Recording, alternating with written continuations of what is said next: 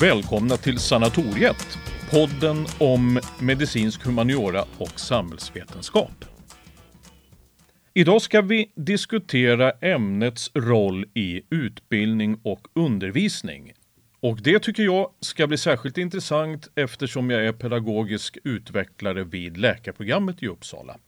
Jag heter Joakim Svartheden och vid min sida har jag Ylva Söderfält, medicinhistoriker och föreståndare för Centrum för medicinsk humaniora och samhällsvetenskap här i Uppsala.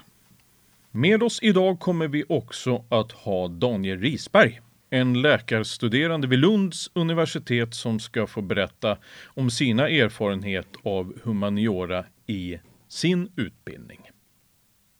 Du Ylva har sagt något i stil med att eh, man inte nödvändigtvis blir en bättre människa av att studera humaniora, men man kan mycket väl bli en bättre läkare av det. Skulle du vilja utveckla det? Ja, jag har ju haft en käpphäst att jag har varit lite provocerad och irriterad på idén om medicinsk humaniora och samhällsvetenskap som ett sätt att uppfostra personer och att göra läkare mera empatiska, mera humana. Alltså det här uttrycket medicinsk humaniora har på något sätt blandats ihop med att humanisera medicinen, att göra läkare mer mänskliga och så vidare. Jag tror ju att läkare redan är mänskliga. De är människor redan och humanister är inte mer människor än vad läkare är. Och jag tror också rent empiriskt sett inte att uh, människor som studerar humaniora, ägnar sig åt humaniora, är bättre och mer förträffliga människor än de som ägnar sig åt naturvetenskap eller någonting annat. Det är inte så att eh, alla borta på vårt campus är underbara moraliska människor medan de borta här på BMC, Biomedicinskt centrum, är kyliga och kalla och eh, svåra personer. Men däremot så är jag övertygad om att humaniora och samhällsvetenskap har en viktig roll att spela inom det medicinska området och inom vård och hälsa. Och Det här brukar jag säga är inte för att vi måste lägga till medicinsk humaniora och samhällsvetenskap, utan för att medicin och vård och hälsa redan är humaniora och samhällsvetenskap. Det är inte rena naturvetenskapliga discipliner, utan de står faktiskt på två ben. Dels ett naturvetenskapligt och dels ett som kommer ifrån humaniora och samhällsvetenskap. Och så här har det ju också varit historiskt sett. Om vi går tillbaka till läkarutbildning på medeltiden eller så, så börjar ju alla studenter att läsa på filosofisk fakultet först innan man går vidare och specialiserar sig på medicinsk fakultet eller på eh, juridisk eller teologisk fakultet. Och det här arvet finns ju kvar än idag i eh, det amerikanska systemet till exempel, där man ju inte kan komma direkt från gymnasiet och läsa till läkare, utan man måste ha en grundutbildning först, som ofta är en humanistisk grundutbildning och sedan så läser man läkarlinjen som en slags påbyggnadsutbildning på det. Mm. Och varför tycker jag då att medicin redan är humaniora och samhällsvetenskap? Det är ju för att man har att göra med att tolka inte bara fakta, utan att man även jobbar med att tolka mening inom medicinen. Det handlar inte enbart om att betrakta människan med ett naturvetenskaplig blick och reducera henne till olika biometriska data, utan det handlar också om att skapa en meningsfullhet, ett narrativ som vi har varit inne på i andra avsnitt av sanatoriet, kring människans upplevelse av sjukdom och skapa tillsammans med patienten en berättelse som börjar i det som får patienten att komma och söka vård, som fortsätter genom en diagnos och en behandling och till eh, någon form av avslutning på den här berättelsen. Och för att den här ska bli begriplig och helande och läkande så måste den vara meningsfull också för patienten. Och jag tror faktiskt också för de eh, vårdyrkenas och de medicinska professionernas arbetsmiljö så behöver vi den här typen av meningsskapande också för att man ska kunna känna att man har ett meningsfullt arbete och att man inte eh, att man inte blir reducerad i vad man kan göra utan att man har ett bredare fält för sin verksamhet. Vilka utbildningar och i vilken undervisning är Centrum för medicinsk humaniora och samhällsvetenskap involverad idag? Vi bedriver ju då också hos oss pedagogisk utveckling. Eh, vi bedriver ingen egen undervisning, men vi bidrar till att skapa möjligheter för tvärvetenskaplig undervisning som är inriktad just på det här området medicinsk humaniora och samhällsvetenskap. Och vad som finns idag är inriktat i huvudsak kan man säga på två områden och i huvudsak på läkarprogrammet här i Uppsala. Och det handlar dels om eh, vetenskapsteori och dels om eh, genusteori.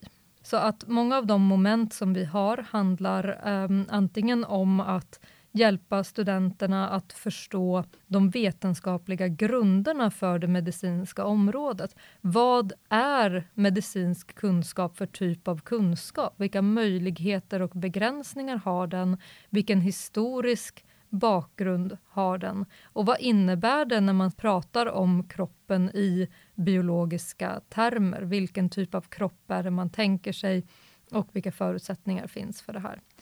Sen har vi varit involverade mycket i olika undervisningstillfällen som har gällt ett maktperspektiv och då ofta inriktat på genus, men inte bara. Det har också handlat om olika typer av mångfaldsperspektiv och klassperspektiv, till exempel vad det gäller ursprung eller sexuell läggning och sådär. Och det här handlar ju om att eh, vi kan bidra med en medvetenhet om att när de här läkarstudenterna kommer ut och arbetar som läkare, så har de dels en maktposition i patientmötet som kommer med den samhällsposition som medicinen har idag och den status som finns i läkaryrket som de kommer ha i framtiden. Men en viktig del av det här är också att medvetandegöra om att den här maktkonstellationen som finns i patientmötet är unik i varje individuell situation. Det innebär att um, en patient kan ha väldigt många olika grupptillhörigheter beroende på vilken klass, vilket kön, vilket ursprung patienten har och så vidare. Men också beroende på vilket kön tillhör läkaren, vilken ålder är det på läkaren, vilket ursprung har läkaren och så vidare. Det här blir ett möte mellan två individer som var och en är en slags mosaik av olika grupptillhörigheter och hur det här spelas ut i patientmötet kan se väldigt olika ut. Så att om läkaren kommer in i mötet har den naturligtvis alltid den här medicinska makten i ryggen. Men i vilken mån eller hur utpräglad den här maktrelationen blir kan ju bero på vem är patienten? Är det här en välsituerad, högutbildad, äldre manlig patient gentemot en nyutexaminerad kvinnlig läkare som kanske har en utländsk bakgrund eller så.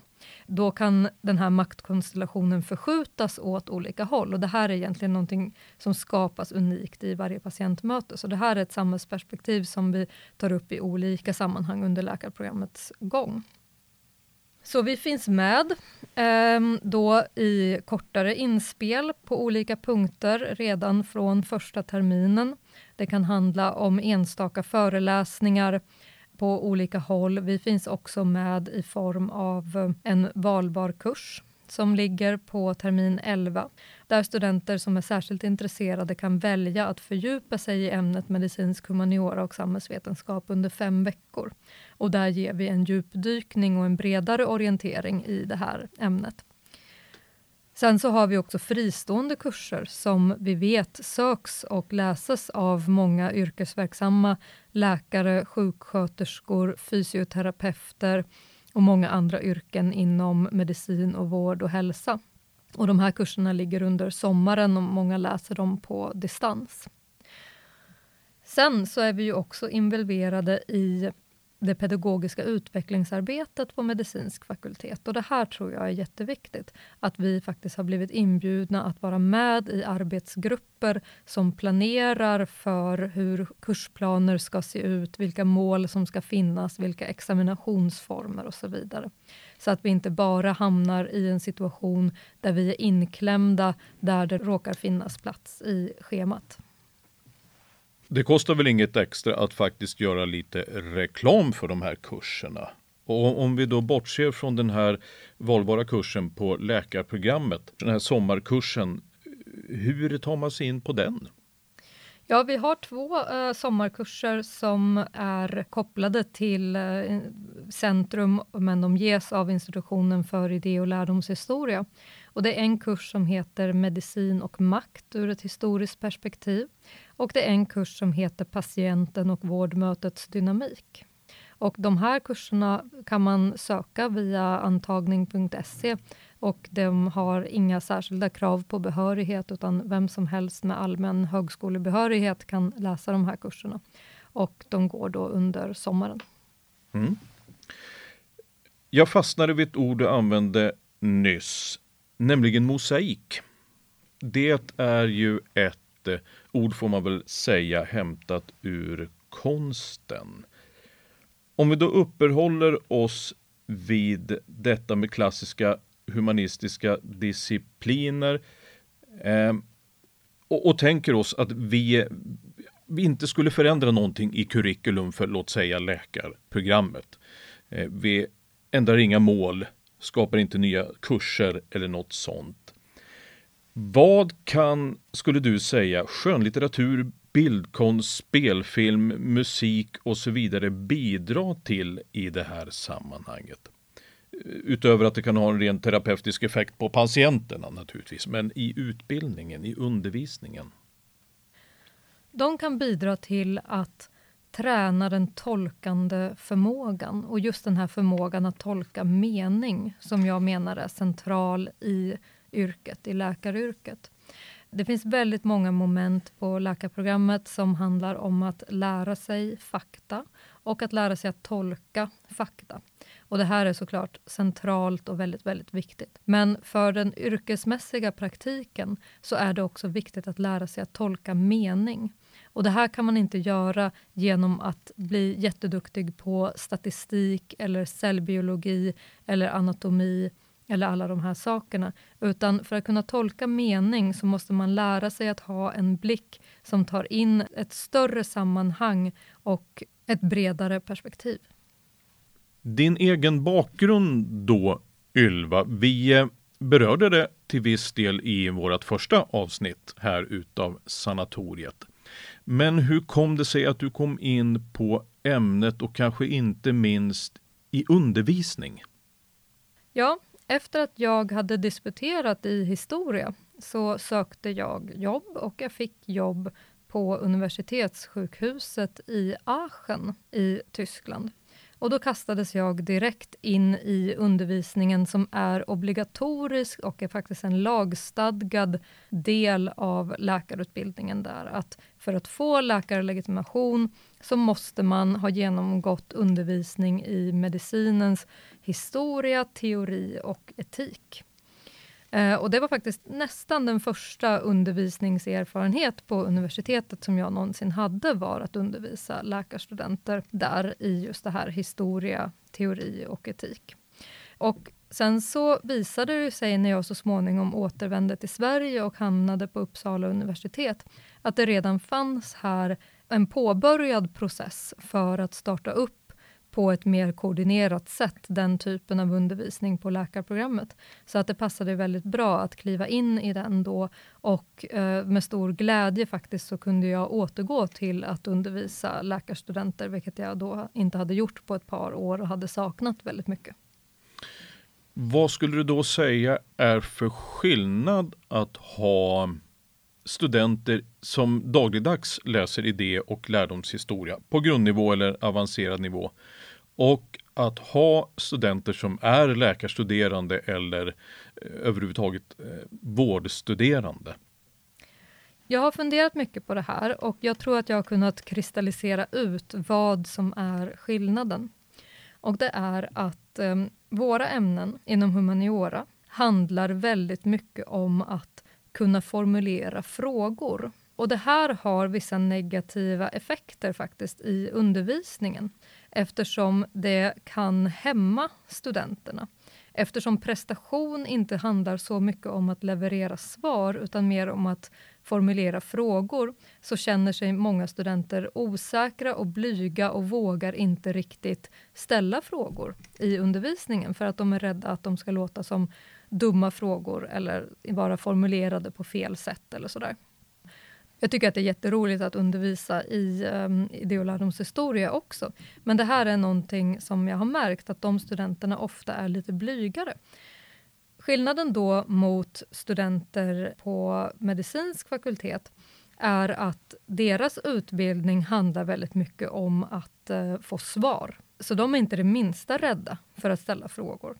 När jag står framför en klass med läkarstudenter så den känslan som jag får är att de ser mig som en person som innehåller kunskap som de vill extrahera från mig och kunna ta till sig.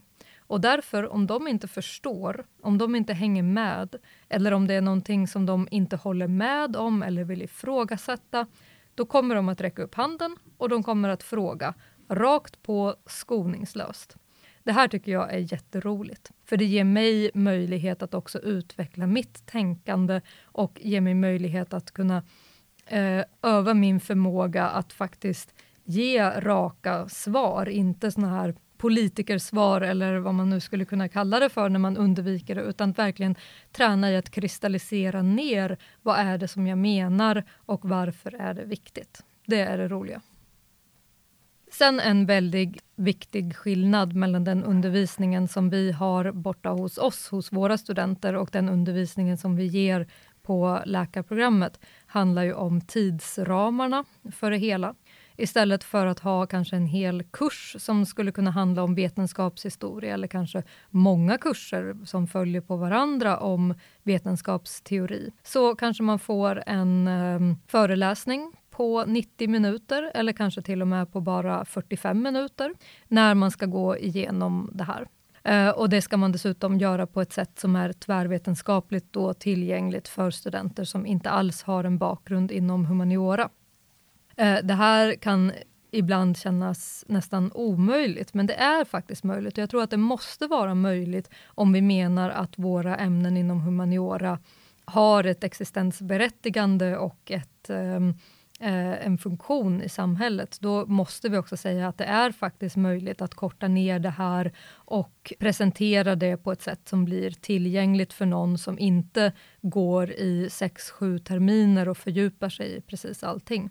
Men den utmaningen tycker jag är jätterolig. Hur kan jag verkligen koka ner och destillera det här innehållet och presentera det i en form som blir tillgänglig och relevant och faktiskt fångar studenters intresse. Sen så när det gäller um, examinationsformer så är det också en annan um, begränsning naturligtvis. Vi jobbar ju väldigt mycket inom humaniora med att um, skriva PM, skriva inlämningsuppgifter och uppsatser och sådär.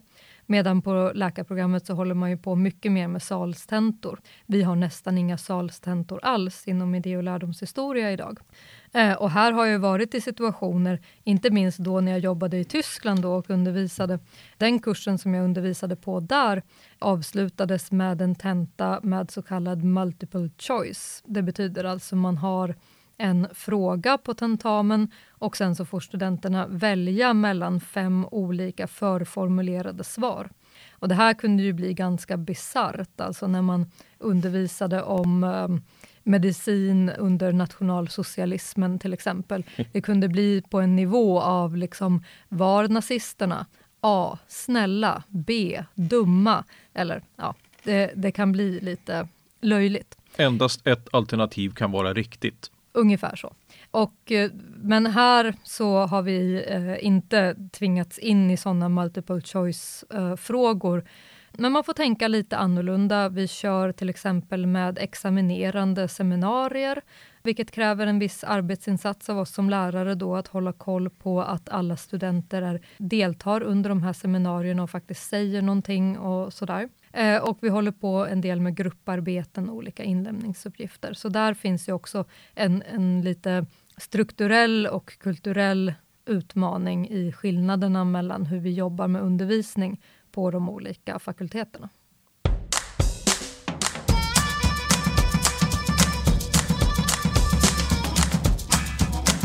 Du då Joakim, du jobbar ju på läkarprogrammet och faktiskt som pedagogisk utvecklare som sagt. Vad har du att säga om medicinsk humanioras och samhällsvetenskaps roll där? Mm.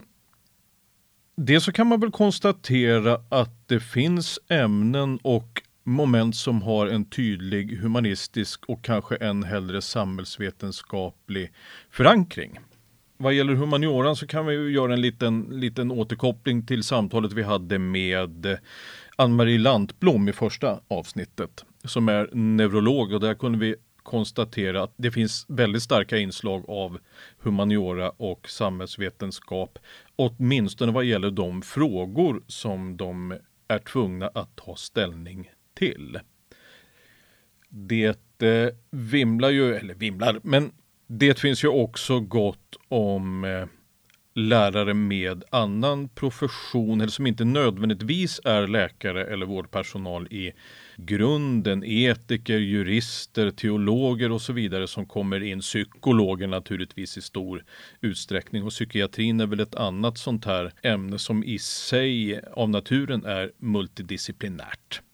Sen har vi ju ämnen som eh, global hälsa, arbets och miljömedicin, socialmedicin och folkhälsa som av naturen också är, eh, har en väldigt stark samhällsvetenskaplig dimension. Så att eh, för att återknyta till det du själv har sagt, det här är ju frågor som överhuvudtaget inte går att komma ifrån i vissa ämnen. Det blir inte bara ett inslag utan det vilar till stor del på det. Sen kan jag väl konstatera om vi ska prata om ämnet och dess plats i läkarutbildningen som jag främst har erfarenhet av så uppfattar väl jag att det finns en ganska spridd uppfattning om att detta är något som vi behöver bli bättre på och något som vi behöver se fler inslag av i utbildningen och i undervisningen. Samtidigt som man nog inte på så många ställen kanske ser hur det skulle gå till. Var ska det komma in någonstans? Det blir, ja, det ska vi absolut ha, eh, fast jag vet inte hur vi skulle kunna åstadkomma det på min kurs. Och det har väl eh, där har väl vi egentligen, om man säger så, ett litet, nu låter det ambitiöst, men ett litet eh, folkbildande uppdrag att se vad det skulle kunna komma in någonstans. Och vi har ju faktiskt haft symposium kring det också här. Men du har också erfarenhet från användning av humanistiska och samhällsvetenskapliga perspektiv i andra sammanhang. Gäller andra yrkesutbildningar, eller hur? Mm, ja, definitivt. Alltså tar man då officersutbildningen som jag har erfarenhet av och där det framförallt har varit ledarskap och pedagogik som har varit mina ämnen. Där, det vilar ju liksom på samhällsvetenskap. Inte minst ledarskapen har ju ett väldigt tydligt inslag utav grupppsykologi. Så att på ett sätt så är det väl kanske det som jag har haft allra mest undervisning i egentligen om vi pratar om det militära. Och som jag var inne på i första avsnittet också så har jag ju själv varit med om både utbildningsprojekt och forskningsprojekt i det militära där man har haft humanioran både som inspiration och som perspektiv. Eh, om vi tar eh, Avdelningen för yrkeskunnande och teknologi på KTH utvecklar något man kallar för dialogseminariemetoden och i korthet så går det ut på att man samlas kring texter. Dels impulstexter som kan vara av skönlitterärt slag där man liksom upptäcker, alltså det skapar förbindelser, associationer i konkreta berättelser. Vägen till klockrike var en sån där grej som, som vi läste Och man hittar paralleller i sin egen praktik. Jag nämnde också i första avsnittet om att vi läste Don Quixote och där kampen mot väderkvarnar och så vidare då identifieras även i ens egen praktik. Eh, och utifrån det så använder man då skrivna texter. Man skrev om dessa exempel. Och till det då bakgrundstexter kallar alltså texter om mer teoretiskt slag som då kan ge perspektiv, kan ge förklaringar och förståelse för de här fenomenen. Och dessutom så innehåller metoden ett moment av gemensam reflektion. Det handlar inte bara om hur kan vi förstå detta utan hur gör man då? Hur beter man sig för det? Hur kan man skapa kreativa miljöer? Hur kan man skapa självständiga officerare och soldater som är beredda och förmögna att verkligen ta ansvar och ta konsekvenserna av sina egna handlingar och sina egna beslut? Sen har jag ju på Södertörn då varit inblandad i undervisning utav dels lärare och dels polisaspiranter. Och där har man också på motsvarande sätt då utgått från deras egna erfarenheter. Lärarutbildningarna har varit erfarenhetsbaserade, alltså det är personer som har jobbat som barnskötare och elevassistenter och sådant tidigare som har fått skriva på motsvarande sätt om sina erfarenheter och sen så gör man då en teoretisk överbyggnad av det. Eh, och på avancerad nivå där jag själv då har en examen där ägnar man sig uteslutande åt sådant. Man beskriver situationer i allmänhet, dilemman i sin egen yrkespraktik, personliga reflektioner kring hur man kan förstå det och eh, så teorianknytning. Och där behöver det inte nödvändigtvis vara till humanioran eller samhällsvetenskapen eller egentligen till de kunskapsteoretiska perspektiv som annars är starka på på Södertörn utan man väljer själv egentligen vilka teoretiska perspektiv man vill anlägga som förklaring och, och fördjupning kring de här problemen. Och där finns det ju också intressant, där samlas ju olika yrkesgrupper och, och där har man gemensamma frågeställningar. Alltså vad gör man om en student, en elev, inte vill studera eller inte vill begripa? Hur gör man när en patient till psykoterapeuten inte vill bli behandlad? Vad gör man som konstnär när publiken inte vill bli behagad? Alltså det är i grunden samma typ av frågeställning egentligen. Och där använder vi oss av den vetenskapliga essän där man gör en form utav detta med egen gestaltat dilemma, egen reflektion och teorianknytning. Och det ser jag egentligen, där finns en potential i läkarutbildningen också. Framförallt när man börjar närma sig slutet av utbildningen, där finns det, alltså då har man ju personlig erfarenhet av dilemman i sin egen arbetssituation, sin egen yrkespraktik må vara då som student. Och där finns en väldig potential till hur man skulle kunna djupdyka i de dilemmana och göra personliga reflektioner och, och teorianknuten sådan. Och det är ju inte så att det saknas på programmet idag, men jag tror att det skulle kunna utvecklas. Helt klart.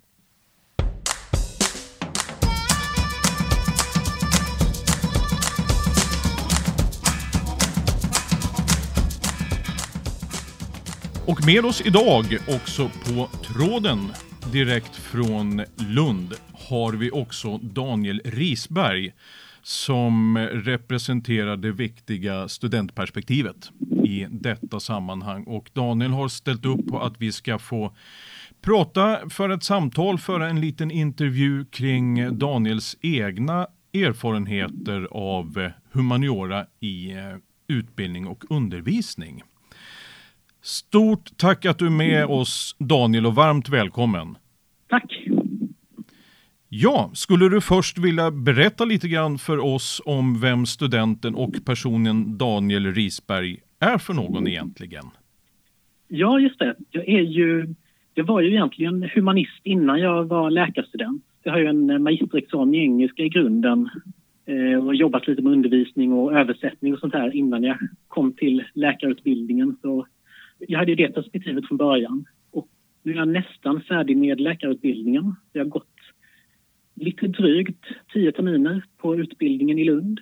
Har eh, precis bara slutet av sista terminen kvar nu. Så nästan färdig med läkarutbildningen. Ja. Vad har då humanioran och samhällsvetenskapen för plats i dina läkarstudier? Det har ju kommit in lite humaniora som lite enstaka temadagar här och där under utbildningen. Jag tror vi läste någon bok som vi skulle skriva om första terminen. Vi hade någon temadag i slutet på termin åtta också med lite litteraturdiskussioner och sånt här. Och sen även i samband med psykiatrin termin nio så kom det in någon temadag då. Vi, vi, vi läser lite böcker, vi pratar lite om dem och ser vad vi kan få för intryck av dem.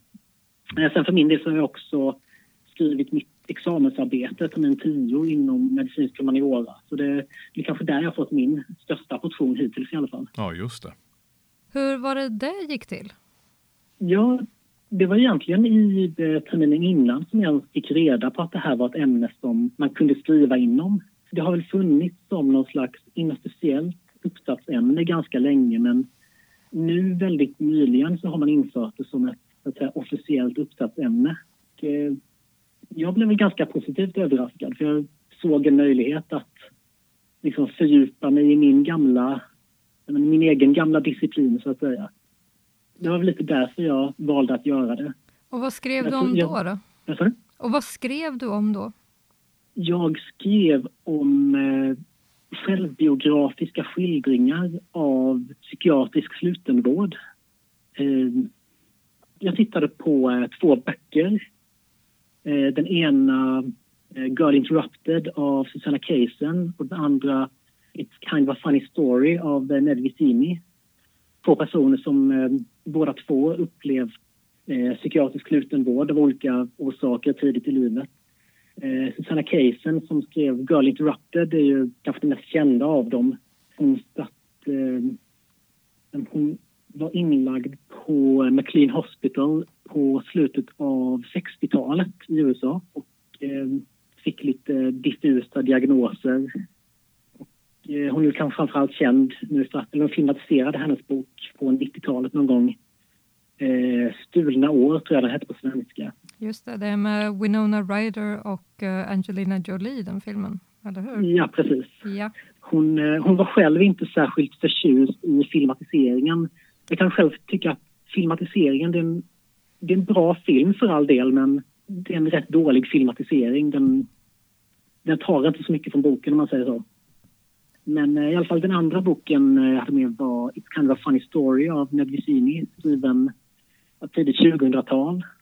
Handlar om en kille som i 20-årsåldern var inlagd på mentalsjukhus eller ja, någon typ av psykiatrisk slutenvård i USA för suicidalitet och depression. Och eh, jag tänkte, alltså I min uppsats så kontrasterar jag det här lite hur, hur det kunde vara på 60-talet och eh, hur det kan se ut idag. Jag tittar lite på likheter och skillnader och alltså hur upplevelsen av slutenvården är och även hur man upplever stigmatiseringen från samhället i övrigt av att ha varit en så kallad mentalpatient. Vad tror du att det här kan innebära för lärdomar för en medicinsk praxis idag? Jag tror generellt att det, det är värdefullt att fördjupa sig lite i ett patientperspektiv. Visst, man, man, kan prata med patienter, man kan göra intervjuer, man kan, man kan eh, göra undersökningar om man vill veta vad patienter tycker. Men om man tittar på en självbiografisk text där en patient eller före detta patient får hundratals sidor på sig att beskriva precis hur de har upplevt sin situation i detalj. Jag tror att den typen av upplevelse är svår att ta del av utanför humanioran. Mm. Och de vetenskapsteoretiska perspektiven, när vi pratar om sanning och, och validitet och ja, Ylva kan fylla på med begreppen här från, från eh, vetenskapsteorin naturligtvis. Men hur pass mycket har ni pratat om den vetenskapliga grunden för eh, medicinen och de medicinska vetenskaperna och för läkarprofessionen? Jag tror att grunderna kanske inte så mycket egentligen. Nej. Precis i början av utbildningen när vi har lite mer grundmedicin så kommer det väl in lite grann. Och vi har väl också vi har diskuterat den vetenskapliga aspekten lite genom... Vi har haft artikeldiskussioner, vi har läst vetenskapliga artiklar och diskuteras deras för och nackdelar. Jag tycker att den aspekten av utbildningen har väl kanske inte funkat jättebra. Men jag, jag kan tycka att nu framåt slutet av utbildningen så har man lite abdikerat från den, den delen av utbildningen egentligen och istället för egentliga utbildningsmoment inom vetenskapsteori så har vi gått någon onlinekurs inom vetenskaplig metodik via Cochrane, det här institutet som gör eh, mycket sådana här vetenskapliga sammanställningar. Så vi har egentligen haft väldigt, väldigt lite av det i själva undervisningen och bara haft de här onlineutbildningarna som vi ska göra vid sidan om. Mm. Det är väl kanske ingen som har upplevt det som det mest värdefulla vi har sysslat med. Nej. Och jag anar ändå på ditt sätt att, att prata om det att du tycker att det är en, det är en brist. Att det ja, har varit på det, det sättet. Mm. Jag kommer ihåg eh, en, en, sak som jag deltog i utanför studierna i början av utbildningen. Vi hade någonting som vi kallade för en Journal Club. Mm. När vi hade en, eh, en erfaren läkare som presenterade en artikel och så satt vi och diskuterade artikeln och med den här erfarna läkaren så gick vi igenom liksom vad artikeln hade för fördelar, vad den hade för brister, Eh, vad man kunde ha gjort annorlunda och vi diskuterade lite av hur man nej men hur en artikel kan tyckas säga en sak men det kanske inte säger det så tydligt heller. Och så kunde vi diskutera det här i en väldigt liten grupp. Och det här var ju någonting som egentligen inte ingick i utbildningen men jag kan tycka att det är lite så jag tycker att man borde ha lagt upp vetenskaplig metodik. Mm. Om vi nu ser tillbaka på dina studier, du har nu perspektiv på programmet, du går dess elfte och sista termin och du har naturligtvis perspektiv på dina studier i humaniora också. Eh, vad skulle du kunna säga att humanioran har sin stora potential och kanske sin, eh, någon bit utav outnyttjad potential på läkarprogrammet. Var hade du själv velat ha ett större inslag av humaniora? Jag tror att den största nyttan med att humaniora det är kanske framför allt att få lite av ett större bibliotek av mänskliga upplevelser utöver de man själv kommer i kontakt med under utbildningen. Jag tänker framför allt den som kanske går direkt från gymnasiet till en läkarutbildning har kanske inte mött så mycket upplevelser under sitt liv. Har inte mött så många människoöden. Jag vet inte, jag vet inte riktigt hur jag ska formulera det, men, men jag tror att humanioran på läkarprogrammet har sitt största värde som en källa till människoöden. Vi har egentligen både litteratur, alltså både självbiografisk och skönlitterär, men även historia till exempel. Man kan se hur det var andra människor har upplevt vård, upplevt sjukdom. Jag tror att där skulle man kanske kunna inkludera lite mer. Man skulle kunna ha lite, lite väl valda, kanske biografiska böcker att läsa om, om sjukdom, om sjukvård. Och det har vi kanske inte sett så mycket av i den humanistiska undervisning som vi haft. Det har mer varit lite, nästan lite generella humanistiska nedslag. Mm. Alltså, jag är själv humanist i grunden och jag uppskattar det och jag, jag, tycker väldigt mycket om det. Men de av mina klasskamrater som kanske inte har den bakgrunden har ibland lite svårt för att se syftet med det. Jag tror att, att anpassa humanioran och val, kanske framförallt valet av texter efter någonting som är lite mer påtagligt användbart hade nog kunnat vara värdefullt. Mm. Jag tror att dels det, men också att det blir lätt lite bortkastat med bara enstaka temadagar här och där. De försvinner i allting annat. Mm. Ser man på utbildningen som helhet så det är en utbildning som innehåller ungefär 1100 skoldagar fullpackade med väldigt intensiva upplevelser. Och en temadag mitt i en vecka någonstans, det, det försvinner i bruset liksom. Mm. Jag tror att det är väldigt viktigt med den här tajmingen. För det, jag tror det är väldigt bra som vi liksom hade någon termin att man hade det här humanistiska inslaget allra sist på terminen när vi är helt färdiga med allting annat. Mm. För det är svårt det är svårt att göra den här mentala omställningen från att vara på sjukhus åtta timmar om dagen till att sätta sig i lugn och ro och läsa en bok.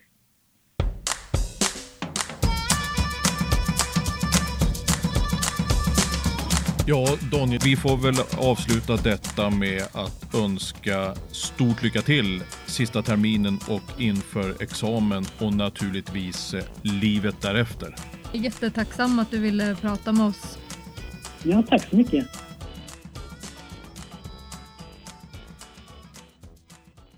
Ja, Ylva. Personliga reflektioner kring eh, samtalet med Daniel. Ja, det var ju jätteintressant att prata med honom och du hör ju själv hur underbara läkarstudenter är, det vill säga de säger så som läget ligger. Han eh, säger inte att eh, humaniora och samhällsvetenskap är det mest centrala och viktiga i läkarutbildningen och att det har förändrat hans liv. Och det är ju det här som gör läkarstudenter så jätteroliga att jobba med, för att de är ärliga och konkreta och balanserade. Jag tycker det är toppen. Och jag tänkte på det här som han sa kring eh, att de som redan är intresserade av ämnet, det är de som fördjupar sig. Och det här kan jag verkligen känna igen. Eh, det har varit lite olika i olika sammanhang där jag har varit, men eh, det finns ju en grupp studenter som verkligen, verkligen söker efter de här typen av innehåll på läkarutbildningen och tycker att det verkligen är viktigt och centralt och har en slags törst verkligen efter den här typen av perspektiv och reflektion. Och då är det väl jättebra att det finns möjlighet till fördjupande och valbara kurser som inte nödvändigtvis alla måste gå.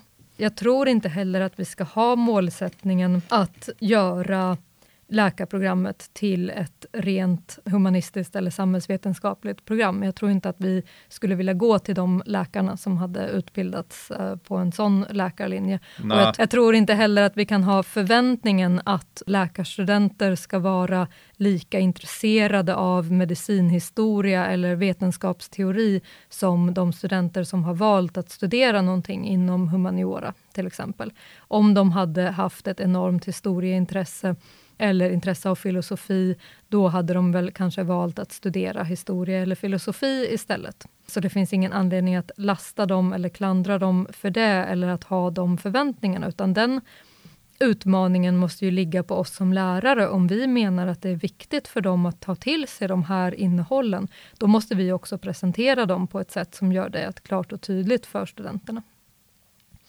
Men sen tänker jag också att Kanske är det på en mer strukturell nivå som vi måste finnas med, alltså just i att vi som kommer från humaniora och samhällsvetenskap behöver jobba inte bara gentemot studenter utan gentemot våra kollegor på läkarprogrammet och fungera som ett bollplank där när det gäller att utveckla hur kurser och sånt eh, ser ut. Och då tänker jag till exempel på det här som han tog upp, att eh, läsa en webbkurs om vetenskapsteori som ges av Cochrane. Cochrane som alltså är um, kan man säga högkvarteret för evidensbaserad medicin. Det är säkert med god vilja som man har sett att här finns en resurs som våra studenter kan ta del av för att de behöver lära sig om vetenskapsteori. Men om man hade pratat med någon som faktiskt yrkesmässigt sysslar, inte med medicin utan med vetenskapsteori, så hade man säkert fått höra från den personen att jo, men det här är bara ett paradigm inom den medicinska vetenskapen. Och man kan inte presentera en eh, sån kurs som början och slutet på en vetenskapsteori för medicinen, utan den erbjuder bara ett perspektiv. Så att jag tror att det är där på planeringsstadiet och strukturstadiet som det finns också ett stort värde av att eh, ha ett utbyte mellan humanister, samhällsvetare och eh, medicinare. Mm. Jag kan väl säga för egen del också hur det är att jobba med medicinare. Jag är ju själv humanist och samhällsvetare som pedagog och jag trivs jättebra på läkarprogrammet. Det har varit ja, roligare än vad jag hade kunnat föreställa mig att ha med de lärarna, de kursledningarna att göra. Eh, och stormtrivs på ett sätt som jag eh, inte hade förväntat mig när jag började detta jobb. Jag skulle vilja knyta an, eller någonting som slår mig kan tyckas vara en detalj, men jag tycker faktiskt inte att det är det. Alltså Daniel tar upp detta med placeringen i studentens arbetsvecka. De här momenten, temadagarna och läsning av skönlitteratur och så vidare, det har en tendens att hamna i perioder som där man är inställd på någonting annat. Man är mentalt på klinik eller man är mentalt i en tentaläsningsperiod. Och det här är ämnen som kräver koncentration, som kräver reflektion och då måste man verkligen kunna vara där. Och dessutom så signalerar placeringen, det behöver inte alls vara den intentionen, men, men någonstans så signalerar den här placeringen att det kanske inte är så viktigt. Och det tror jag egentligen att lärarna tycker. Men själva placeringen blir ändå en signaleffekt eh, någonstans där. Ja, Ylva, vi närmar oss slutet av ett avsnitt som har handlat om medicinsk humanioras och samhällsvetenskaps roll och potentiella roll, möjliga roll får vi väl säga, i olika utbildningar och i undervisning. Ett ämne som naturligtvis ligger mig varmt om hjärtat såsom pedagogisk utvecklare på läkarprogrammet. Jag tror vi ska tacka för oss, Ylva. Ja, tack så mycket.